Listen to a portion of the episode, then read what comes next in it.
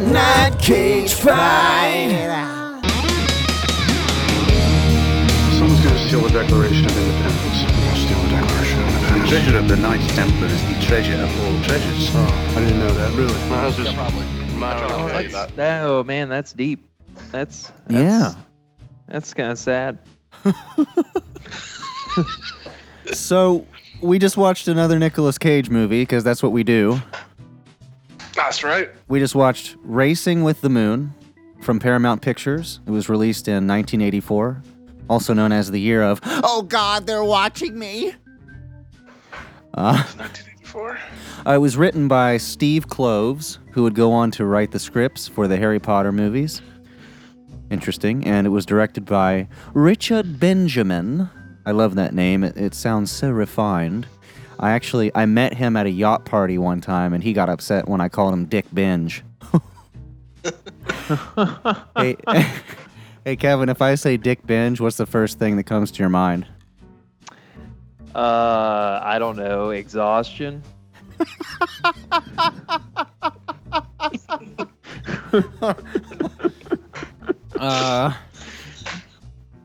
So Richard Benjamin, who's also apparently a successful TV actor, appearing in literally nothing I've seen before, except for the original Westworld movie and Children's Hospital with Rob Corddry. Did you guys ever see that show on Adult Swim? No. It's really dark. It's a black comedy, I guess. It was pretty funny. But if we're talking about Racing with the Moon, I'm going to say this. Took me by surprise. It really did.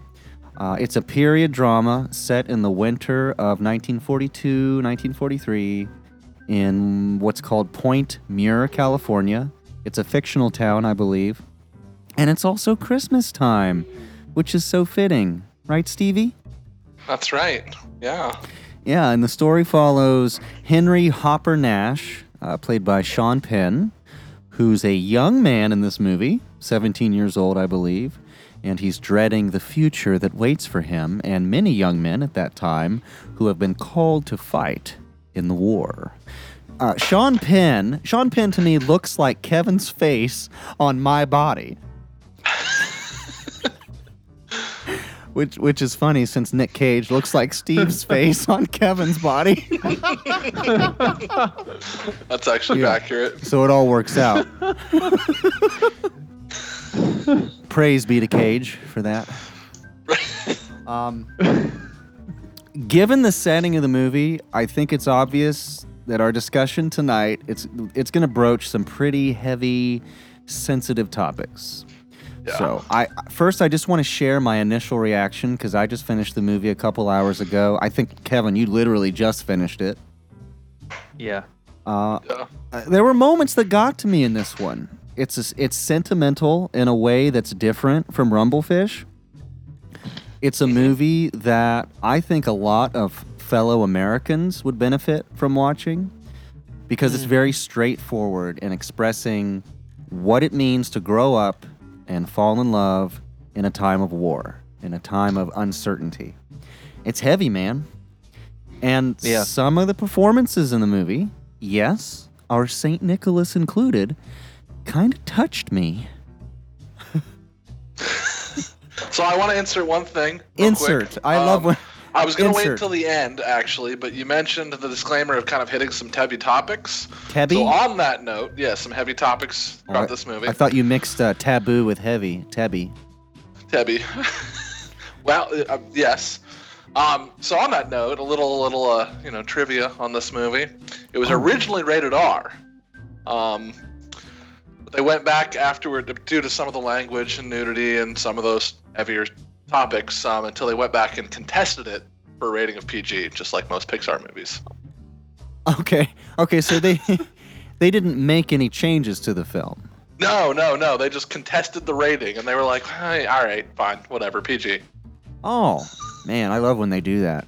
Right, yeah. Yeah. So, especially don't be fooled by the rating because it was a different time. It was a different time. Mm-hmm. That's right. What did you guys think about the movie? Just in general, your initial thoughts. I thought I really enjoyed the movie a lot. Okay. Yeah, just overall, if you were to ask me about the movie, I would say, like to compare it to well, I don't even want to compare it to any of the other ones, but just to say, yeah, I feel like this was a very well directed movie and everything. I think it was a pretty good movie. I agree. For sure. What do you think, Steve?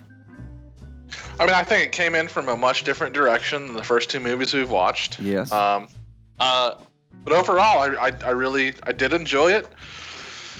There were points here and there that I questioned a little bit, but for the most part, I really liked it. Gosh, we're always agreeing on things. It's starting to get old. I hope eventually we start to fight. You know, we got to have a cage battle here soon, right? I do have a couple points. Good. Specific later on, but general theme, it was a good film. It wasn't garbage. I want you to insert those points hard and aggressively into the conversation. I'm pretty good at inserting things hard and aggressively, so. So tonight, I'm starting something new that I want to continue. I call it the Nick list. Essentially, it's a list of things that Nick does in each movie. All right, so now without further ado, and when I say it, I want there to be like an explosion, like tonight's Nick list. So maybe in post, I'll add that. So in Nicolas Cage's, I think you should do it in voice. Oh, I should. Yeah, I mean, it just sounds more. It just sounds more natural, right? In Nicolas Cage's 1984 feature film Racing with the Moon, Nicolas Cageless does the following. Nick Cage works with Sean Penn at a bowling alley as a pin setter and drinks on the job. A pin setter is someone who sets the bowling pins up so they can get knocked back down, just like me in job interviews. Nick Cage states that since the only thing they're going to be doing soon is killing Germans and Japaneses, he's going to get as much tail as he can. And we know from Valley Girl, no one tells him who to score with. It's gonna tell me who I can score with. Nick Cage bitches about the music at a restaurant because it reminds him of his aunt. And so many of his lines there just had to be ad-libbed. Nick Cage gets drunk and says, "Oh, wowie." He then does this stupid tap dance and says before he started drinking that he wasn't able to do that. Drunk Nick Cage tries to force a tattoo artist to tattoo an eagle on his chest. You know, because America? Why didn't he just shave it again?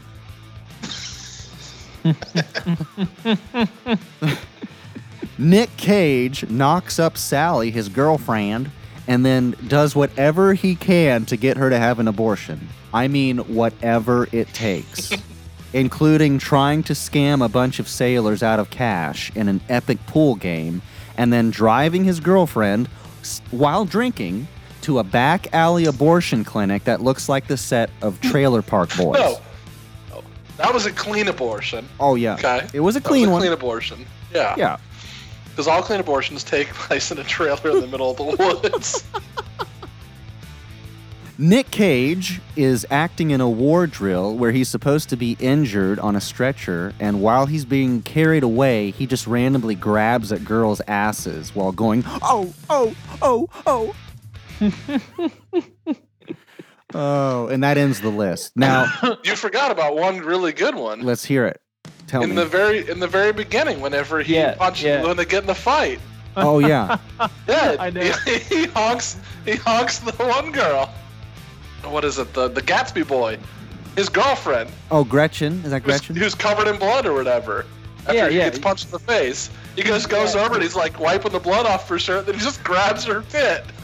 Yeah. Mind you, that was at the direction of the director. The director told him to do that. Yeah. Okay. Wow. Well, I'm sure he didn't have any problem with that. No, I had to rewind it a couple times. Did he just grab her tit? Yeah, he did.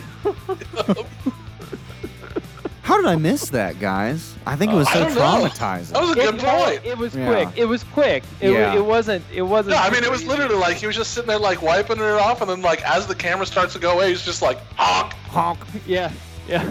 It was funny. It made me laugh. Yeah. Well, I mean, honestly, I think after they cut, she was like, "Nick, what was that?" And he was like, "Oh, Peter Piper picked a peck. I didn't even know I did that." Oh, well, Peter Piper picked a pepper. I guess I did. Oh, I'm sorry. Now, what I like about this movie is Nick Cage does have a fair amount of screen time compared to Sean Penn's co-star Elizabeth McGovern, who is great in this movie. I love this girl. I love her. I think she's fantastic in this. She has that timeless, classic look, gorgeous, dreamy blue eyes, a great range in her acting abilities. Last thing I saw Elizabeth McGovern in was Downton Abbey, and she's awesome in that show. The whole cast is, really. It was awesome to see her in this movie. Yeah. Now, Sean Penn. We'll talk about Sean Penn. Do you guys like Sean Penn? Have you seen him in other movies? Yeah, I have. He always seems to have that, like, don't fuck with me attitude, you know? Yeah, I say he's mastered the poker face. He's always got that face. He's always got that same face. But he never takes it off either. I like him. I like him. He seems to do very well. But he always seems to do the same kind of bad boy, role. Yeah. Yeah, he's always like kind of like this semi James Dean cool guy, you know, who it seems like the kind of roles that Nick Cage was trying to do before. Yeah. And sometimes actually I kind of sense with Ryan Gosling, it's like he's channeling a younger Sean Penn sometimes. But I do think Sean Penn was a good choice for the film. The last movie I saw him in was called The Tree of Life by Terrence Malick. I doubt you guys have seen it. He was also in another movie by Terrence Malick. It's a war film, one of the best war films, I think, in my opinion, called The Thin Red Line. And he was also, Kevin, in a movie called Dead Man Walking. And he plays he's Mr. Spicoli in Fast Times at Ridgemont High with long bro hair. He talks like a bro. So he knows Nick. You know, like they definitely knew each other before this. Mm-hmm. So what happens in Racing with the Moon? And by the way, it's a full moon tonight, fellas. You know that? Really? Yeah. Oh my God! There's so many ways that this movie just fits. Mm-hmm. Yeah, it fits. It's like we chose the right night for this. Yeah, we did. No matter how Steve inserts it, it fits. The opening of the movie. It's all train tracks and crane shots. My God, crane shots in the movie? Already the budget is like twice that of Valley Girl, you know, when they're using cranes. The kids are smashing coins on the train tracks, and it kind of feels like... Go ahead. The whole opening seemed really kind of odd to me at first, like that, just the beginning, the very first couple minutes. Okay. It just... I could tell right off the get-go that this movie was going to be a lot more surreal than the last couple of films we'd watched. I wouldn't say surreal. I definitely think Rumblefish. I mean, that was kind of the feeling I had of that in the opening, though. Oh, okay. Is that it was just going to be just really out there, you know? Because even Rumblefish, like in the beginning, it felt like it was really. Now, it ended up being much more surreal, but in the beginning, it really seemed like it was going to be just a straightforward gangster kind of movie. Yeah. That one kind of went off in a different direction. I assumed this one was going to be much more surreal, and it ended up being a little less than I expected. I didn't really know what to expect. I watched some of the trailer, but you know how trailers can give stuff away, so I didn't watch it all, and I didn't really know what the tone was going to be, because also sometimes trailers are a little bit deceptive when it comes to tone. So with the opening, I don't know. I thought it was very interesting, and it drew me in, and I wanted to know... you know, where the action was going to lead. It felt like... Have you seen the movie Stand By Me? It felt like a prequel to Stand By Me. Yeah. So, movie opens... And it felt really cozy. Yeah, that's what I wrote. It felt cozy with the forest and the bluffs and the classical music. Just really nice. Until that asshole Sean Penn starts playing the Boogie Woogie on the piano and offends Mr. Arthur, his piano teacher, who runs out of the house all dismayed like Sean Penn just took a giant shit on the piano and started rubbing it in the keys. Remember that? I liked how the score opened up. I was liking the Chopin lead in. And then, just like the sudden switch to like, I don't know, like jazz kind of music? Or what? Boogie Woogie. That's what they called it. Yeah. And then his mom starts beating the shit out of him with the kitchen towel. Why can't you be a famous piano star like Stevie Wonder or Yoshiki? You need to be a Valley Boy. Yeah, from the get-go, it was just seemed like... this is typical Sean Penn. Pretty early on, but typical Sean Penn. I guess it started a long time ago. So, I it was interesting to see what it went into after that, because it actually, So as far as that goes, with the piano playing, that's funny because I guess the instructor was used to teaching little girls and stuff, and then all of a sudden he's got this bad boy that, oh my God, he can play like Jerry Lee Lewis, right? And he, but then later you find out he's not really that good. He says, but I think he's better than he leads on. Yeah. But anyway, I agree. Yeah. And his teacher's like, I can't teach someone like this. I can't do it. This is blasphemy. No, because he's way too good. Is that? Do you think that's what it is?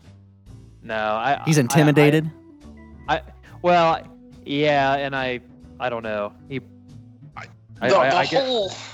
Sorry. I guess it's just because he wanted to have control, and he lost control there for a second. Right. But anyway. The beginning, that whole piano scene and everything that kind of transpired over the next few scenes really confused me. Yeah. Because I don't know if I'm really jumping ahead, but it wasn't too many scenes after that they're shit talking the rich kids. Mm-hmm. And I'm like, weren't you just taking private piano lessons from a guy that was caught up of, you need to stick to the classics? You can't have any fun while playing. Stick to the classics. And he has a piano in his home, and he's shit-talking these rich kids like, man, you guys just don't get it. You got to work hard. We're living in the slums out here. That is a good point. I thought he was a Valley Boy at the start. Yeah, okay. Yeah. I guess that is a little out of place. But, who knows? Maybe that was like the one thing he could get, and... that's what he chose. I don't know, but then I guess he shit on it in the end. But yeah, but there's some important subtext from the get-go, especially in that scene where, let me see if I can explain it right, and if you guys can understand me. Sean Penn, or Hop, his parents are, or especially his mom, you play this way, you do it this way. These are our expectations of you. You need to fit the mold. And by breaking that mold, it reminds them of the uncertainty that is the time. That is, you're going to be drafted. You're going to go to war and potentially be killed. Your life may be cut short. And so by creating this structure is a way for them to deny or ignore the reality of what's really happening. And I think we see this play out in a number of ways, in a number of scenes in the movie. Because Hop is especially living in a kind of denial. A denial of the future. So you're saying in a way it's kind of like a metaphor for like, you just need to keep your head down and like... Exactly. Huh? Yeah, that's exactly what I'm saying. Yeah, I think that's there in that scene. Yeah. So we meet Nick Cage at the bowling alley, and his name's Nicky, and he just wants to get laid. Surprise! But I feel like his characters in all three of the last movies have been fairly consistent. Yeah. Regardless of the changes of like the drastic changes of movies themselves, he has been pretty much the same character every time. Yeah. In a way, yeah, you're right. There's definitely some crossover there. So the girl he's trying to love tenderly requires a double date to go out. So Sean Penn has to bring another chick, right? Mm-hmm. Nope. Yeah. And by the way, did you guys like the cars in the movie? The old cars? You know, the old Oldsmobiles that looked like P.T. Cruiser had sex with a Batmobile? You like those things? So was that not like, was that the car at the time? I was really confused throughout all of this because they, like, even though I read the description that it was in 1942, it was never really a very good mention as to what was going on or where the movie was in time. Just kind of had to figure it out from some of the subcontext. And that took a while. What do you mean? You didn't know?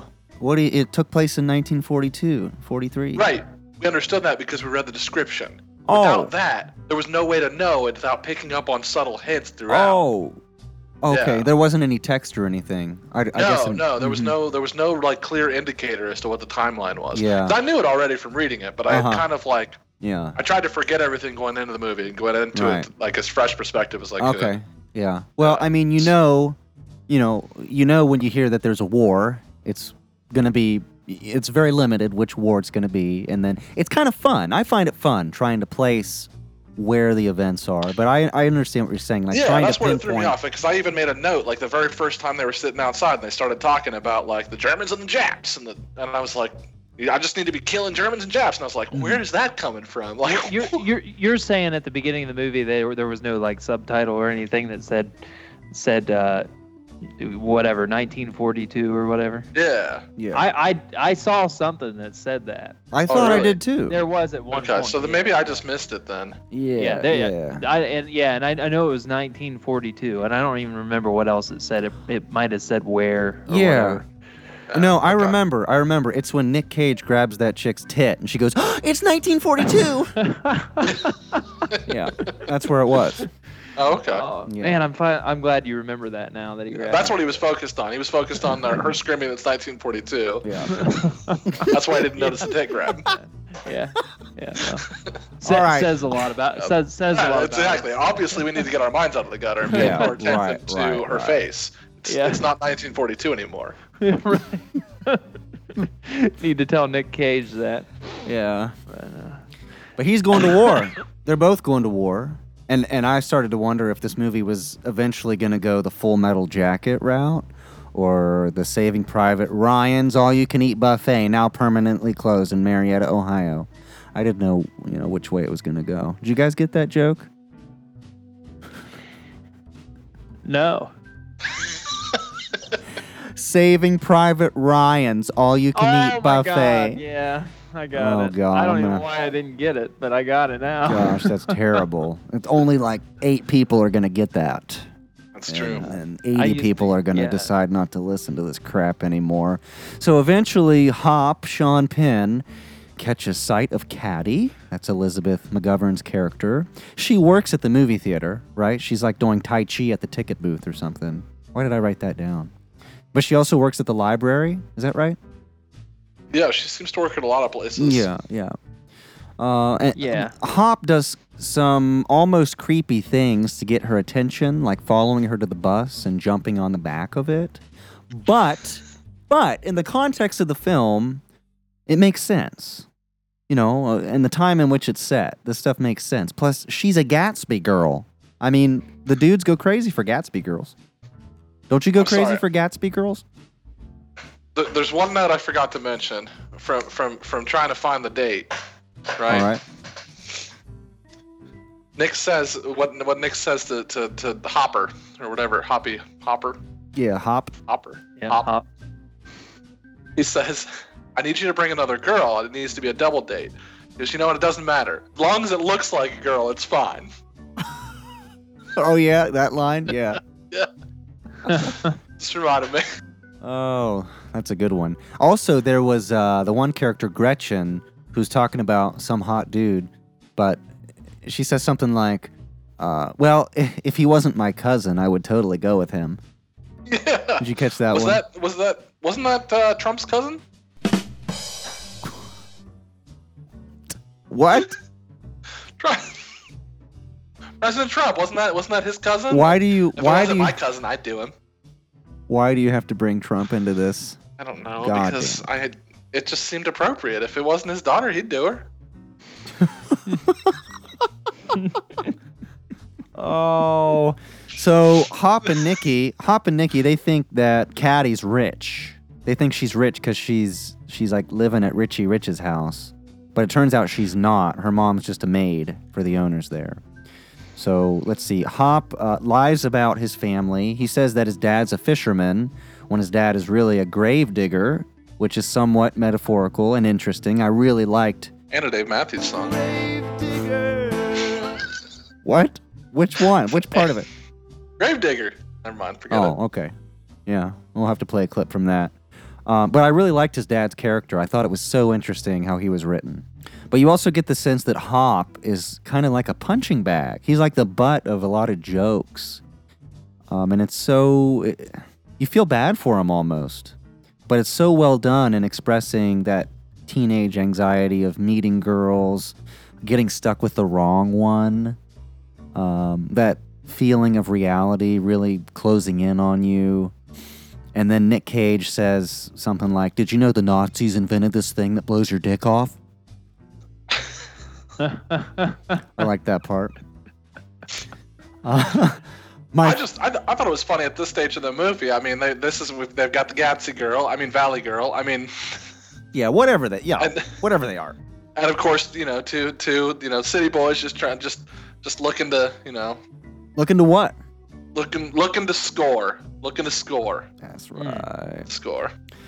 So my favorite scene, and this is serious, my favorite scene was when Hop takes Caddy to this old burned out bar. It's just a loft with an old piano in it. And he teaches her to play along with him. Yeah, unbelievable. It's a beautiful scene. Yeah. Now that whole thing started with them having a conversation about going to see his dad's graveyard, right? And then the next thing you know, they're at his dad's secret clubhouse, which I'm pretty sure was the house that they used for the orgy in Rumblefish. Yeah. That's right, man. Yeah. Yeah, but it was just a really great scene. The way it was shot. The acting, I liked the build-up, and when Caddy is leaving and you have the backdrop where you can see outside, the ocean in the background, and the music, and it's just a beautiful scene. Like, seriously, watch this movie, watch that scene. It's brilliant.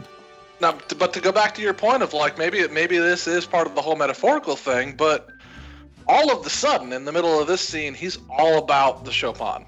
Before, he couldn't be bothered with it. He wanted to get in his jazz and his fun stuff, but he's all about the classical because he wants to hit that rich girl. Yeah, right. You're right. He has these preconceived ideas of how rich girls are and what they're into and what they're taught to like. Yeah, so you're right. Absolutely. Let's see. Oh, yeah, and then, of course, you have the scene where Hop shows her his special place, and it's that, what is it called? The clearing? Why do I? It's like it's a lake or something. It's a lake. Yeah, it's definitely a lake. I thought it had a name. Yeah.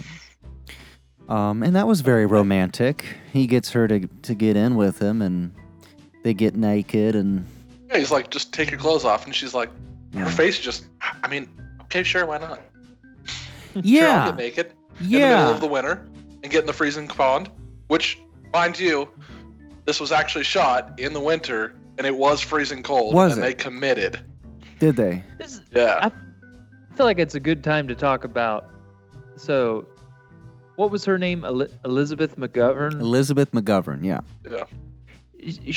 She was such a good actress in this movie. Oh my God! She goes better than the girl from Valley Girl.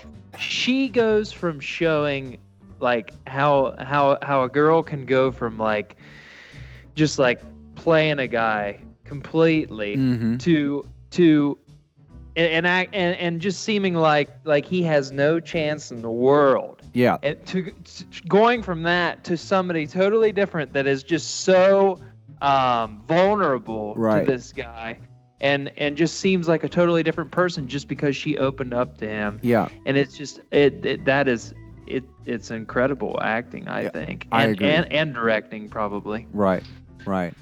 And it makes sense because I think your instinct is to think, oh my God, you just met this guy and now you've already gotten to this level. But you have to remember that always in the shadow you have lurking this war. And you don't know. I thought you were going to say Valley Girls are DTF. Because Valley Girls are DTF, and so are Gatsby Girls. Everyone knows that. But the war it means so much because no one knows how it's going to end. You have to remember that. No one knows where it's going, and parents are sending their sons to go fight and die, and you have this such an emotional compulsion that you just want to do everything. Like I want to experience every part of life. Because what happens next, I don't know. It could be the end for me. That might be the end of it, yeah. Yeah, and I feel like there's an analog with the women, too. At first, the women are like, well, the girls, I can't connect with anybody. I don't want to connect because I don't know if they're going to stay with me. I don't know what's going to happen, but at the same time, maybe this is the best time to do it. Maybe this is the only time to really do it. And it just makes for great drama. And everything about that in this film is just fantastic. So there's my rant. Yeah, I see what you mean. So basically, the setting goes with what I just said. Basically, it can just change their the way they're trying to be drastically just because of what's going on. All of a sudden they decide, hey, this might be the only chance I get. I need to not be so uptight. Yeah. And that's just crazy. It really worked out well. I think of it. Yeah. There's so many ways that this was a really smart film, I think. Mm-hmm. So to combat that, who was the guy that she brought to the roller rink? Michael. Michael, is that right? Yeah. What is Michael's character? What is Michael's relationship? I mean, they never really mentioned that. Oh, okay. This is one of your criticisms, right? Yeah. Because I mean, there's just this. I mean, she's clearly like playing up the whole "I'm a Valley Girl," and I've got my Tommy here, Okay. Do something about it. Yeah. I bet. They didn't lead into it, but I it seems like maybe that guy just started hanging out with her at that particular event. They seem to have somewhat of chemistry together. I mean, they came in together. They seem to know each other fairly well. I mean, I don't think it was somebody they had just met. Well, but again, I could see maybe like a relative. Maybe that's her cousin, brother, or somebody else from her slave house. I don't know. Men and women, men courted women in a different way back then. A different dynamic. That's true. Okay. So I never really considered that. But I think that his sole purpose was to create contrast for Hop. It was like, Hop, you remember, he compares himself and says, so who is this guy, Michael? Who is he? Is he a boyfriend or what? He's trying to measure if he's trying to see if he measures up. Essentially, he's basically like Steve Rogers. And I think he knows he doesn't, just with what he sees and what he thinks, because he thinks she's a Gatsby girl. He thinks he doesn't measure up, but he doesn't care. He's still going to go for it. And it's trying to express that side of his character. That's what I think. So. Yeah. But I understand your point. Trust me. Yeah. Let's see. We got what was it? The drill scene where they're out in the field and they're pretending like there was a battle, and they got like the record. No, but before that though, they went out drinking. All right, they went out drinking. Yeah, they went out drinking. That's when we got the nice perfect cagey cage out moments. The drinking moments are always great for the Cage. Yeah, they're just walking down the road and fuck them. Yeah, man. That was when Cage was really pushing his whole agenda, where he's telling him, he's telling Hopper who he can score with and how he can score, you know? Yeah, man. That's, you know what? I think I lost a good portion of my notes. So give me a second to get my laptop where I wrote this down, because I copied and pasted it, and I think I lost a lot of it. Shit. Yeah. Yeah, man. I copied and pasted over a bunch of scenes, so you guys are gonna have to help walk me through this here. So, yeah, okay, remind me of the scene. So they're at the bar. Yeah, they're at the bar. Yeah. So they're. I feel like, so we kind of jumped around on a couple of points that I had made in my notes, but okay. Most of them weren't really all that important. They were just kind of notes for me to remember the whole plot of the movie as we went through. So I skipped a bunch of them. Yeah. Well, we got to go. We just got to get to the. We got to get to that drill. So, just if you could fill in that part before that. So basically, they were just out drinking, and like the drinking part was kind of short, but like, there was the. Clearly, they were just trashed drunk. Yeah, walking down the road, and, you know, Cage just don't have in his Cage out moments of, you know, just fuck them. No. Oh. Hopper you know, trying to stop him, and he's like, man, you gotta chill out, man. Whenever you drink too much, your brain goes soft, you know? That's right. You're just not thinking, man. You know? I think that was when he had his wowie moment too. Okay. Yeah, that was his whole wowie. Yeah. Right when he walked into that joint with the, I think right when we walked into the tattoo parlor, maybe. Yeah. Wowie. So, wowie. He was just remembering his wowie whistle from Valley Girl. Yeah. He was like, this director's not as much fun. Wonder if the weenie whistle on the Santa Claus is like a ripoff of the Wally whistle, or vice versa. I have here the original weenie whistle. Here's how you play it.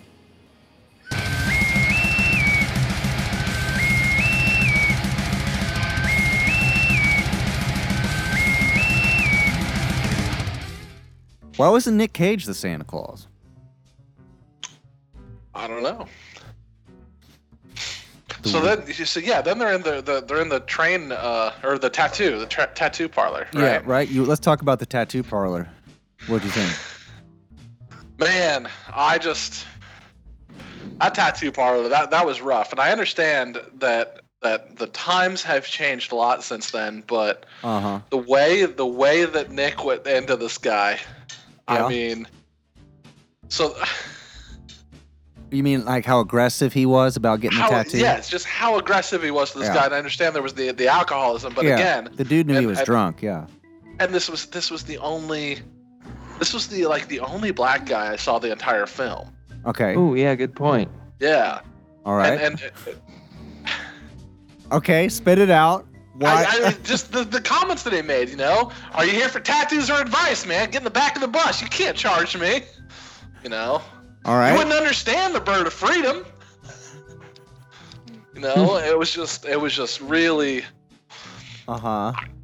I think maybe a bit of a metaphor for the times, perhaps, of what it is that they're out there saying that they're fighting for freedom, and to be able to have this drunken, almost brawl. Okay. With an African American. About the concepts of freedom, and he's saying like, I'm not gonna do this. You guys are drunk. You guys are stupid. And he's like, you don't understand what freedom is. And he's like, listen here, son. You don't understand what you're doing.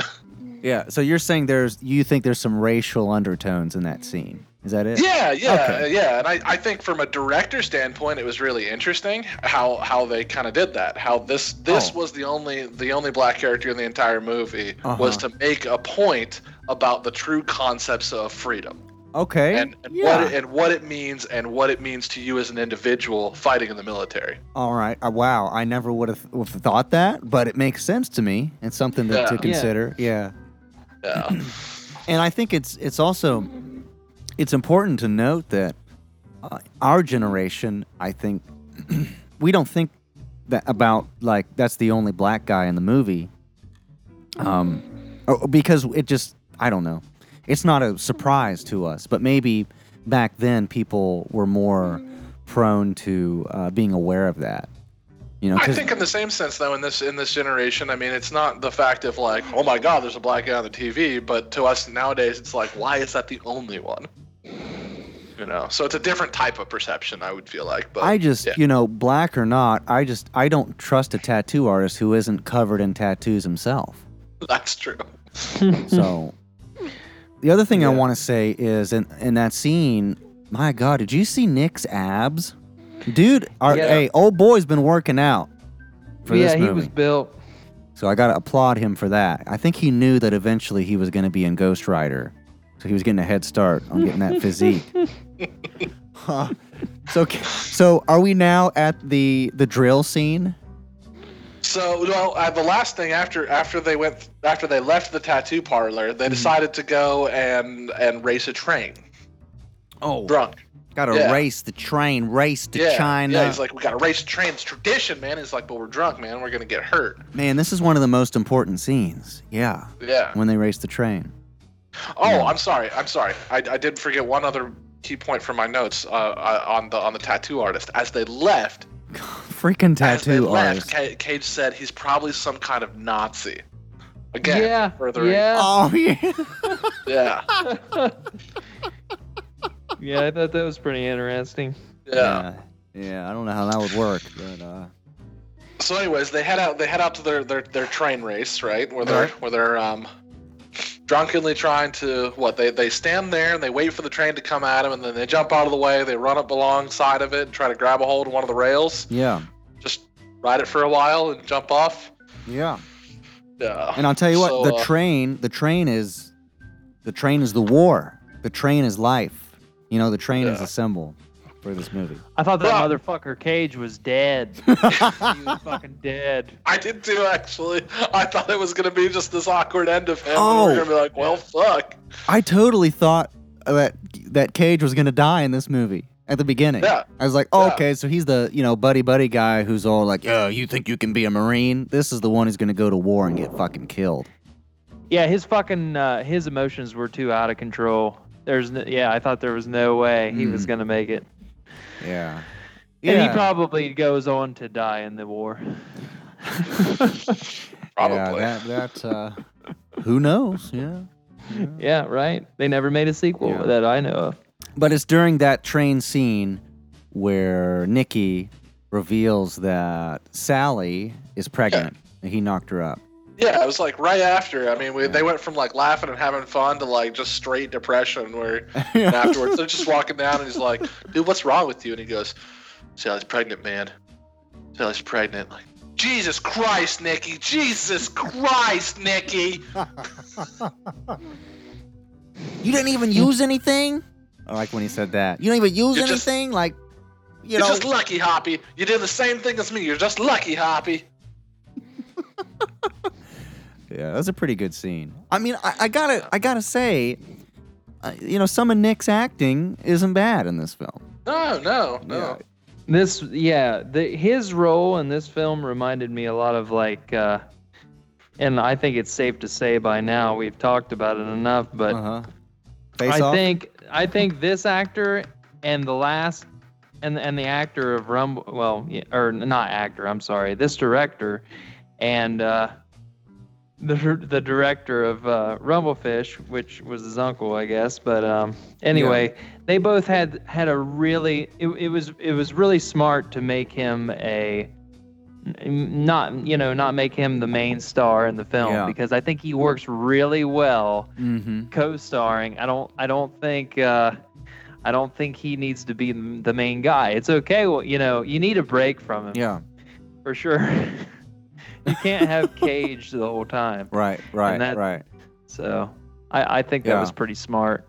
Yeah, I think you're right. I think the directors or the casting people knew how to draw on his strengths. Here's what I really think happened, okay? Nick really wants to be the star at this point. This is my theory.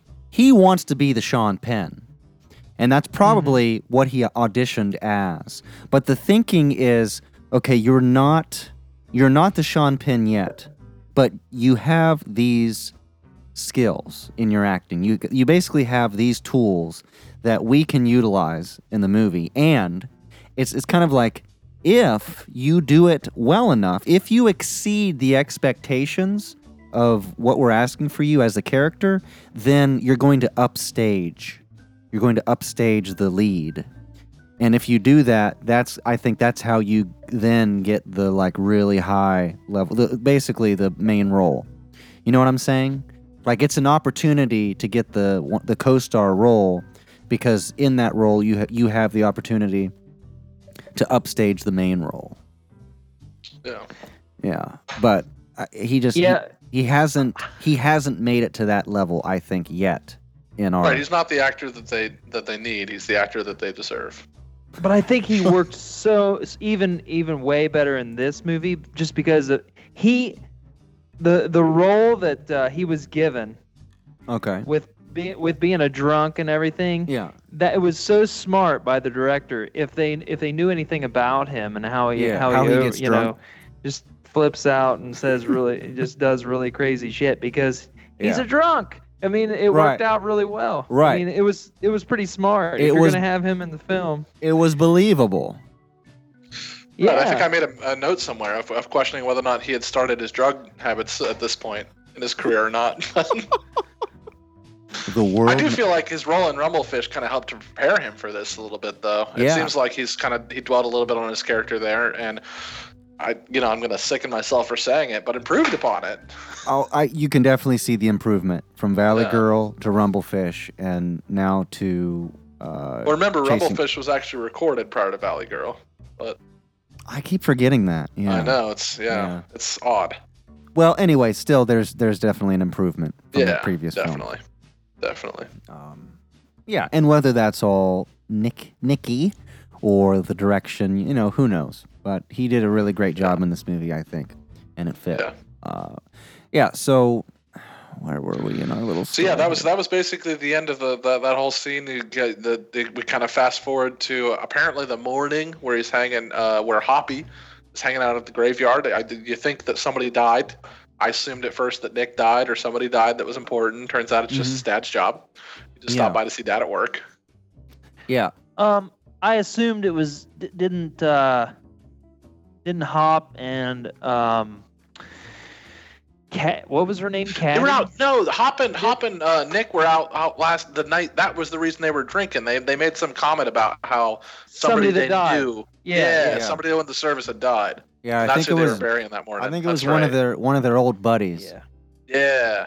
But it was at this moment he's out there talking to his dad. His dad's like, early morning or late night? Oh, late night. I'm like, man, parents in the 80s were really chill.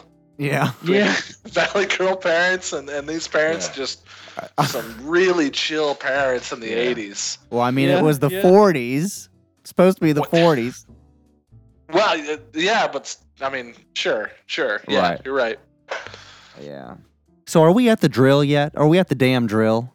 So, I think he leaves that, and that's when they head over to the drill. All right, the drill. They're all in the field, and they're the teachers, I guess, are, I don't know who they are, but the adults are playing a record with war sounds, and they're supposed to act like it's a battle, and you have the nurses who are acting like they're giving medical attention to the soldiers, and you got Nick Cage on the stretcher grabbing women's asses, like I said. Go, oh. And that's after they changed the record to the boogie woogie music, right? Yeah. And that's just a setup so that Sean Penn can find Elizabeth McGovern and have the fake blood on him and scare her. No, the one thing that was interesting to me in this whole thing, and I don't know if this was a symptom of the time period as well, but you made a mention earlier, they enlisted. They chose to join the military. This wasn't like a draft kind of thing, from my understanding. No, I think it was. At this point, I'm sorry? No, I think it was a draft. It was that... Do you normally get drafted? Like, you know that, like... I don't know. I mean, I haven't lived through a draft, but is it like you just know 6 months in advance, like, oh yeah, we're going to be, leaving to go to there. So I'm just going to go ahead and quit school and, just get ready to go to war. That's how it works? Yeah. Or? Yeah. I think at that time, the way communication worked, they had a pretty fair heads up. And it seems like they did have the ability to choose what service they were going into. But son, you're going to war. You know what I mean? Yeah. Yeah, maybe then. I kind of was more under the understanding that they had made the choice to go, but that would make a lot more sense if they were drafted. It was just, I guess it was never really well spelled out. Yeah, maybe they could just choose what branch they were going in. It seemed like they could. Right. I mean, they seem to have some of the, they seem to have some, I don't know, affiliation to the branch that they were going into, and mm-hmm. All the way up to some of the later points of picking fights with other branches and whatnot. So I just assumed they were more, I don't know, self-choice kind of thing. But they weren't. But Nikki and Hop were not patriotic dudes, really. They just wanted. They just wanted to grow up like regular kids. So it was definitely compulsory. I don't know. There were moments that tried to play them off as patriotic, as trying to do. Well, maybe it was just more of a symptom of the time, that doing your due diligence and doing what you needed to do, that kind of thing. And maybe that's just misinterpreting that more as a choice to enlist instead of just needing to make do with it. I just think when you're forced into doing something that you don't want to do or you're afraid to do, then you start to try to convince yourself. You try to justify it to yourself, Yeah. And I guess I think that's the part that what really confused me then is the next scene, when old girl takes him. Well, that's what I've been trying to get to for the last. All right, sorry. That's all right. Yeah, go for it. Go ahead though. Sure. Yeah. Go ahead. Well, I was just gonna say, he goes and he meets her at the library, Yeah. Joking around and covered in blood and acting like he's hurt and whatnot. Yeah, he's in fake blood from the drill. Yeah. He looks injured and he frightens her. She's visibly shaken by this, but she's smart. And so what she does is she kind of like tricks him, I guess. She tricks him. Would you say tricks him? Or just leads him to see the wounded soldiers at the hospital where he talks to a guy with a missing leg who gives Hop a kind of wake-up call about what's to come. This is war, really. Yeah. Yeah, I sobered up during this scene. Yeah, it's an important scene. And again, for some good acting. I forget what that actor's name is, but I swear I've seen him in other movies. But he was good. Yeah, he did look familiar. Yeah, was he the guy from... Oh my gosh, that he wasn't in a Tarantino movie, was he? I'm going to look this up right now. Yeah, I've got it up, and so it's like... Well, maybe it wasn't. Here it is. You don't know. Michael Madsen. Yeah. Oh my gosh, Michael Madsen. Yeah, of course. It's just he looked. He's younger. But it's funny because his character in the movie says, "Can you guess how old I am?" Because he's supposed to look older. Yeah. Yeah. Yeah. Michael Madsen is awesome, and he was great in that scene as well.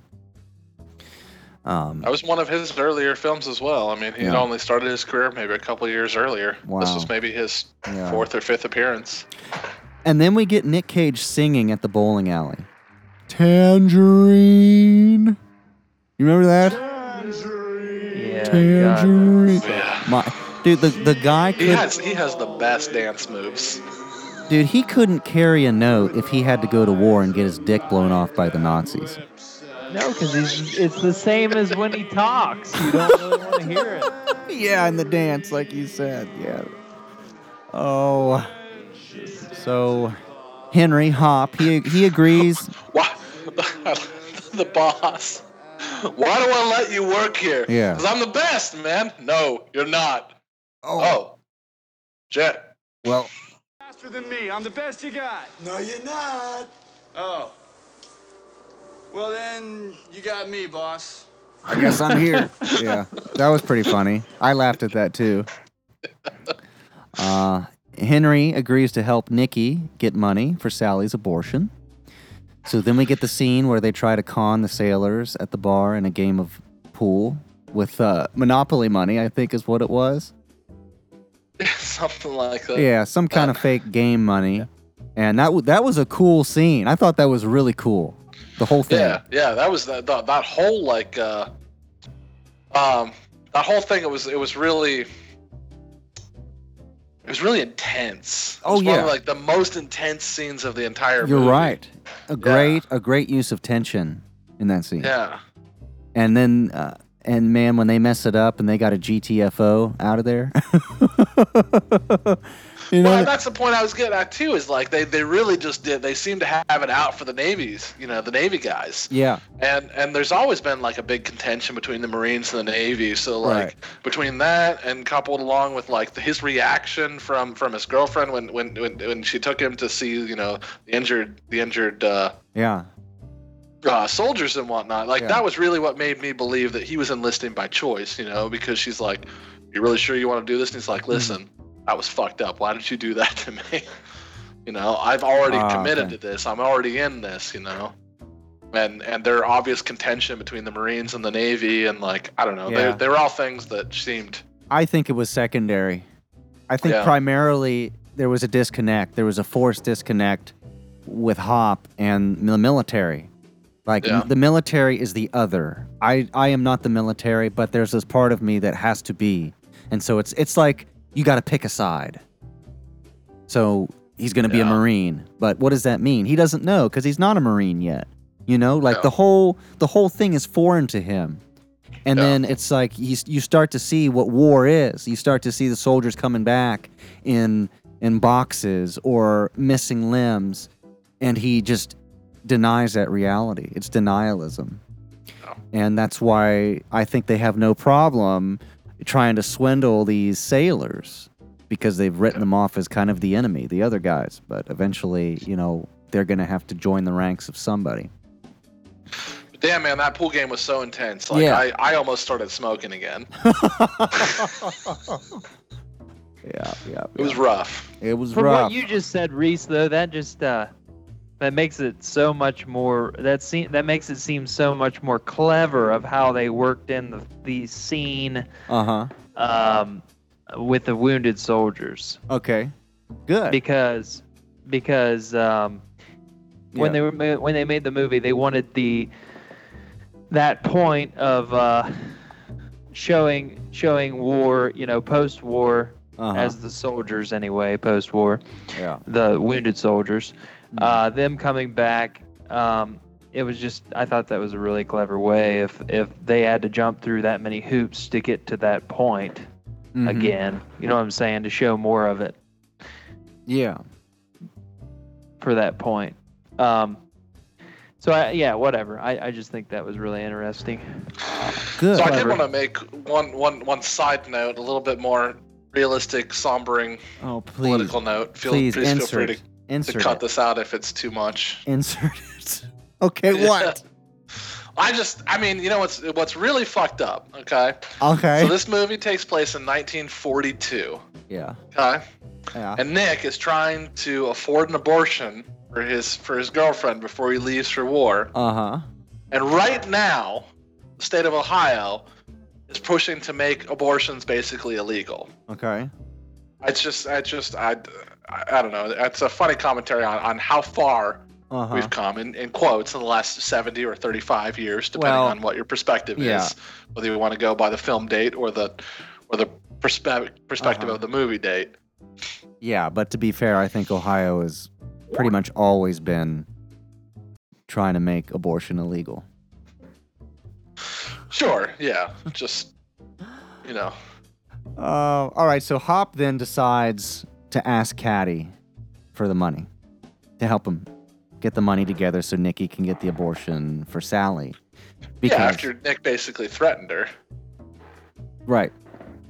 Yeah. Nick explodes on her, and then and then Hop tries to clean it up. Tries to settle things. And like, okay, look, you're rich, you got money, like, could you think you should help us out? And then she feels guilty. Yeah. Which she then decides to steal a necklace from the Richie Rich house where her mom's a maid, gets caught, but then cries enough to convince...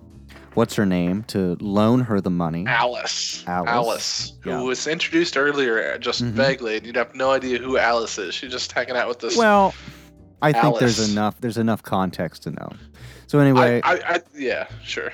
All right. But I get you. My question at this point, is she the maid? But, yeah. Okay. All right. Then we get abortion clinic time. Trailer Park in the Woods. Uh-huh. Thus proving that times really haven't changed that much. Yeah. and then it's kind of dark at that point. You know, afterwards, Sally is not looking well, and it looks like she's traumatized and sick, and they're very concerned for her. And you feel just kind of gross watching that. And then as they're driving off, like Nick always plays the dick characters lately. Yeah. Oh yeah. But then we get the climax of the movie where Caddy finally explodes and reveals that she's not actually rich. And she's been putting this on just because she didn't want to disappoint Hop. And basically she breaks up with him. And that's a very important scene, very well acted. And right after that, Hop then breaks up his bromance with Nikki. But not for long. Yeah, because Nikki makes everybody a dick. Yeah, just like him. But in that scene, it seems like Hop is able to get through to Nikki, and then the whole breakup scene and everything. Like this was the first point. Like, because I think that's kind of critical too, is how well like Nick's character kind of bled off onto him. So this was the only point in time where he really lost his shit too. Right. Hops, you know, he grabs her by the arm and is like, really. Yeah. Like throwing her around, like right after going through all this stuff and like trying to rise above, trying to be the better person. You're right. And then he's just like couldn't deal with it either. Yeah. Yeah. You're right. I didn't think about that either. Totally. Yeah. Well, it's like he built up all that aggression and needed to, and he was just very vulnerable in the moment to be taken to get it out in a better way, you know. Another one of those undertones of like all of the stress of like realizing that, you know, there's just this constant counting clock. You know, they're constantly mentioning the amount of time until he leaves. Yeah. You know, it starts off that like it's only a few months away. I leave in a month. You know, it's a few weeks from now. Mm-hmm. There's just this constant like reminder of how short that time is. Right, and the train's coming. Yeah. Yeah, that would have been a lot built up at once. It would have been crazy. And it's also and like going through that entire situation, you know, and like wondering how it is you would respond to that and how it is you would deal with that. Yeah. But this is the climax because this is when the characters have the biggest change. It's when I think Nikki realizes that the way he's living his life is destructive. It's hurting other people. And just like what you said about Hop, and that's what allows them to reconnect and become friends again. And then maybe... Well, it takes Hop kind of like confronting him and like fucking knocking him out and being like, dude, get your shit together. Yeah. Because you're bleeding off into me and I'm not going to deal with it anymore. Right. Because I don't want to be a dirtbag like you are. Right. Yeah. And it maybe it made Nikki realize, Jesus, like this guy and his girlfriend are going to be this loyal to me, like... How can I, you know, if they're that good of friends, how can I just make them ever do anything like that for me again? I owe them so much, you know? You didn't even walk her to the door, Nikki. You didn't even walk her. You didn't even open the door for her, man. Yeah. She just had an abortion for you. You didn't even open the door for her. That's right. You didn't even open the door for her, Nikki. Girl just had an abortion. You can't even get out of the car and open the door for her. That's right. Rusty James. And then Hop gets back with Caddy. You know, it's kind of cute, and you feel relieved, like, oh, okay, they are gonna get together. And then you have that final fateful scene at the train station, where the war train takes off, and the boys are just standing there, and their parents are like, you better go. You better get on the train, because, oh my God, they're going to come after you if you don't get on the train. And they're like, yeah, we chase trains, bitch. And then that rap song starts playing. We got a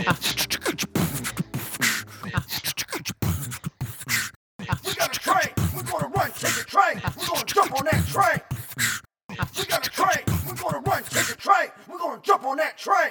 You know how, like, most movies now, they end with a rap song? You know, it's a good movie if it ends with a hip-hop song. Like, oh, we got the train coming. We got a train. We're going to run, chase a train. We're going to jump on that train. And then they run and they chase the train and jump on it, and then the movie's over. I did really like Nick's bow tie in that last scene, though. Oh, he had a bow tie. Yeah, he had a nice bow tie. I want one. I'm going to have to look at that again. I like bow ties because I like bow tie pasta. Yeah. So that's Racing with the Moon. Racing with the Moon. Did we see the moon in the movie? No. So actually the title was based on a song of the same name that was supposed to play during the ending of the movie. But we got a rap song. But they felt like it didn't fit, so they scrapped it. So they just ripped them off for the title. Yeah. Do you think that rap part that I did is funny enough to keep in, or is it just stupid? I think that you'll have a better judge of that whenever you go back and re-listen to it. Kevin's already wasted. Apparently. Yeah, he already said I'm fucked. Yeah. The way I want to wrap this up is I just want your guys' final thoughts on the movie. I know we all liked it. Is there anything left to add about it? All right. So honestly, like, my opinion when it comes to how I actually liked the movie. Honestly, like, it didn't live up to Rumblefish for me. Okay. It was good. I think I liked it better than Valley Girl. Sorry, Kevin Smith. Oh my God.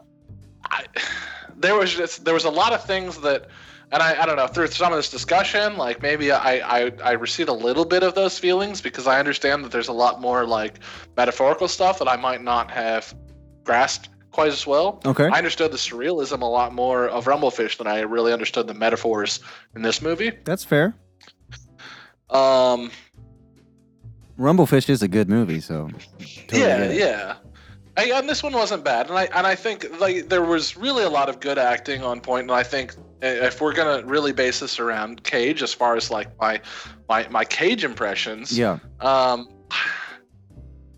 feel like his character was just his character in Rumblefish with more screen time. Okay. You know, with more of a role. Yeah. And I think that I think he did good, but I don't know. There were moments of him that were really on point. There were moments of him that were very distracting.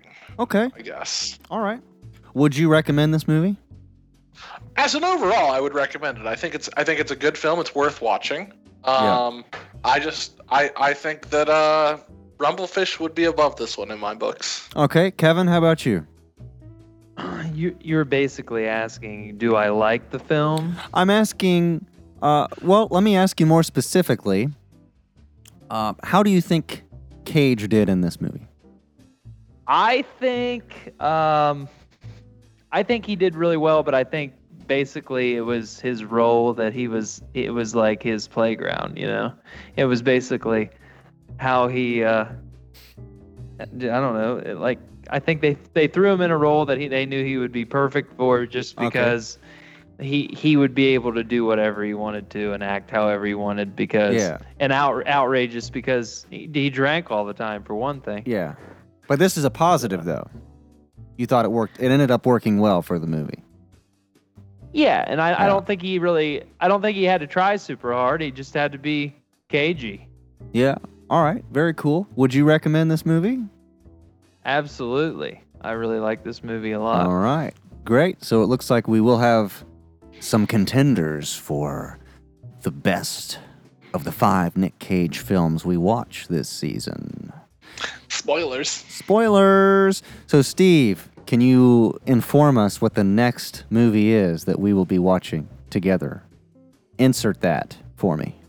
We're going to watch it together? Well, not together. I mean, separately, but I guess we'll talk about separately, it. But together. Separately, but together. Yeah, I mean, we're talking surrealism here. That's right. That's right. So, actually, the movie coming up after this is called The Cotton Club. Oh. What's that about, Steve? So, again, just the quick two-sentence. God, that sounds boring. I fucking hate you. The Cotton Club? The Cotton Club was a famous nightclub in Harlem. All right.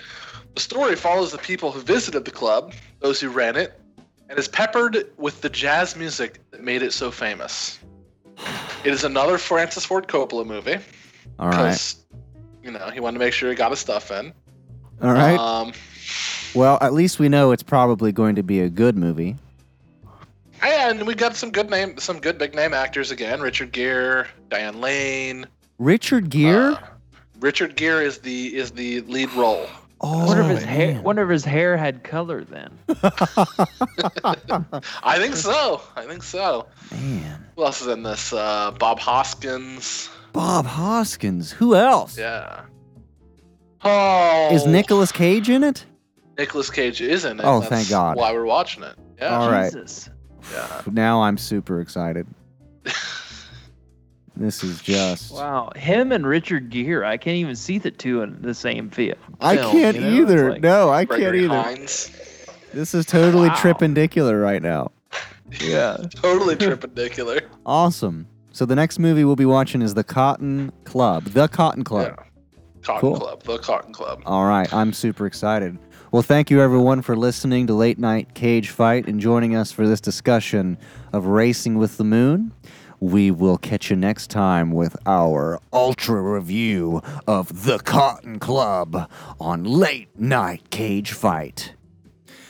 This is Reese, Steve, and Kevin signing off. Peace. Peace. You had to get that in there. Yeah. I did. Yeah. Merry Christmas, you filthy animal. Merry Christmas. Late Night Cage Fight.